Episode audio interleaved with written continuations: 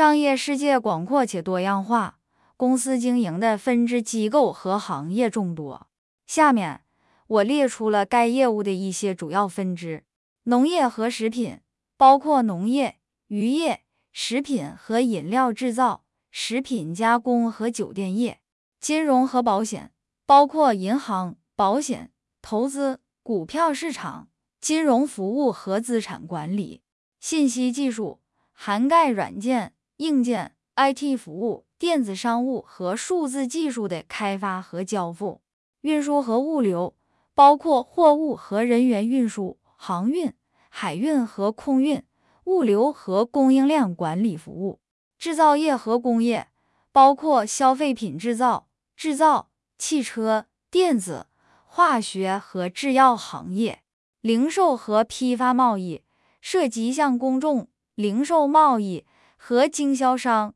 批发贸易销售产品，专业服务包括法律、会计、咨询、人力资源、公共关系和营销服务。能源和自然资源涉及能源的开采、生产和供应，以及石油、天然气、煤炭、水和矿产等自然资源的使用和管理。教育和培训包括学校、大学。职业培训机构和企业培训服务，健康与保健包括医疗保健、制药、医院、保健和医疗服务行业。媒体和娱乐涵盖媒体、出版、电视、电影、音乐、游戏和娱乐行业。建筑和房地产包括建筑物的建造、房地产开发、管理以及房地产的买卖。旅游业涉及旅游业。旅行社、旅游和酒店服务，环境与可持续发展